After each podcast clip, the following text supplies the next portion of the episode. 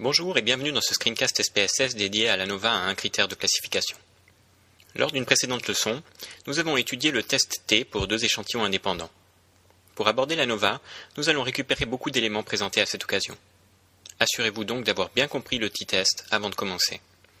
Dans le cadre de cette leçon, nous allons présenter la logique de l'ANOVA à un critère de classification, présenter les conditions d'application de ce test d'hypothèse, apprendre à réaliser ce même test sous SPSS, et apprendre à interpréter les résultats via des tests post-hoc. Le test T pour deux échantillons indépendants permettait de comparer les moyennes issues de deux échantillons.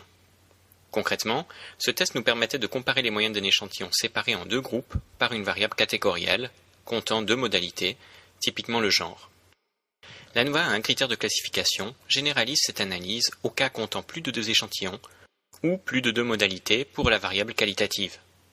Cette fois, l'hypothèse nulle affirmera que nos n moyennes sont égales. L'hypothèse alternative, que nos n moyennes sont différentes.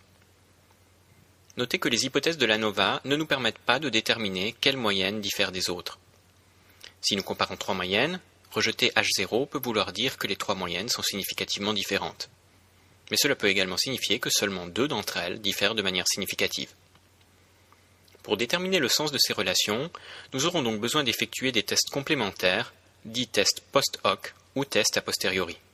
Nous les aborderons directement sous SPSS.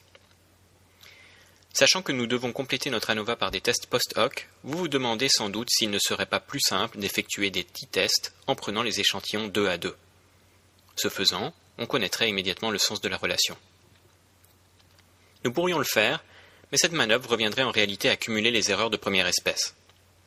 Si je veux comparer les trois groupes, avec le niveau usuel de 5%, je devrais comparer les trois groupes 2 à 2 avec à chaque fois un niveau de signification de 5%.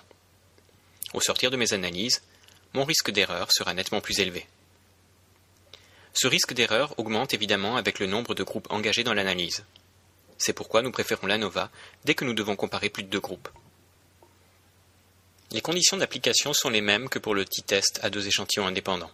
Notre variable dépendante doit être quantitative et sa distribution doit présenter une forme normale et des variances homogènes.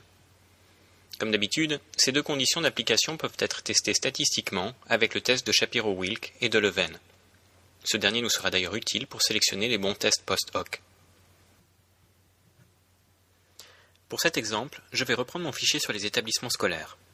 Cette fois-ci, je ne vais pas prendre le genre, mais une variable catégorielle à trois modalités pour constituer mes groupes. Nous allons donc tester l'impact de la variable vocation sur les performances en sciences. En tant que test de la moyenne, l'ANOVA a un critère de classification sous SPSS voisine les tests T. Analyse, comparer les moyennes. Une fois de plus, nous allons considérer que nous avons déjà testé la normalité de nos données. Nous nous occuperons de l'égalité des variances directement dans notre test. Je vais donc cliquer sur l'ANOVA. SPSS me propose deux champs où insérer des variables. Le champ variable dépendante recevra une ou plusieurs variables numériques. Évidemment, l'ANOVA ne fera que répéter les analyses et étant donné le nombre de tableaux générés pour une seule variable dépendante, je vous conseille de ne pas trop prendre de variables simultanément pour commencer. Nous allons donc placer uniquement le score en sciences. Le second champ recevra le critère de regroupement de nos groupes. On parle également de facteurs. Dans mon cas, je vais choisir la variable type de formation. Passons maintenant à la sélection des tests complémentaires. Nous allons commencer par le menu Options et sélectionner toutes les cases, à l'exception des effets fixes et aléatoires. La case Caractéristiques nous donnera des informations univariées sur notre variable dépendante. Le test d'homogénéité de variance vérifiera une de nos conditions d'application. Enfin, nous sélectionnons Brown, Forsyth et Welch pour le cas où nos variances devaient ne pas être homogènes. En cochant tout ceci, SPSS testera l'hypothèse d'égalité de nos moyennes.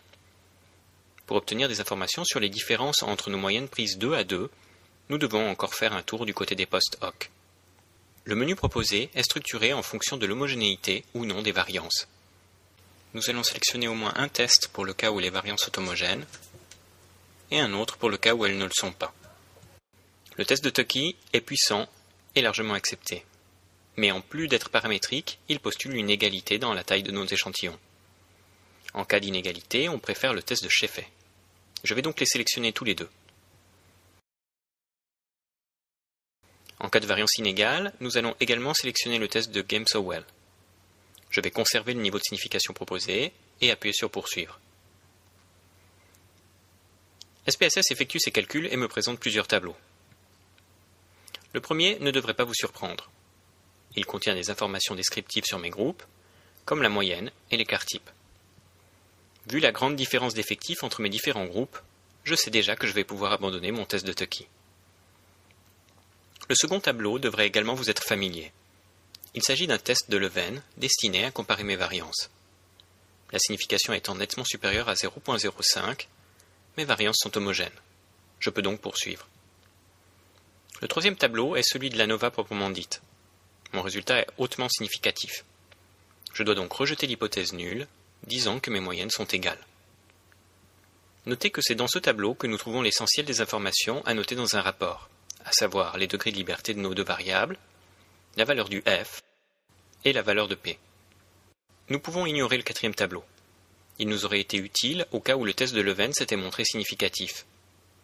Passons plutôt au tableau des tests post-hoc pour voir lesquelles de nos moyennes sont significativement différentes. Le tableau compte trois parties, soit les trois tests demandés dans le menu post-hoc.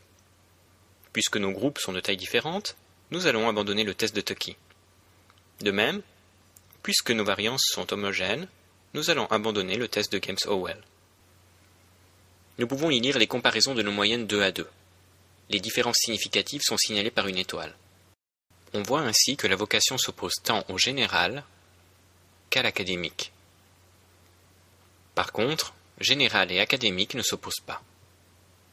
Autrement dit, la moyenne du groupe vocation est significativement différente des deux autres groupes.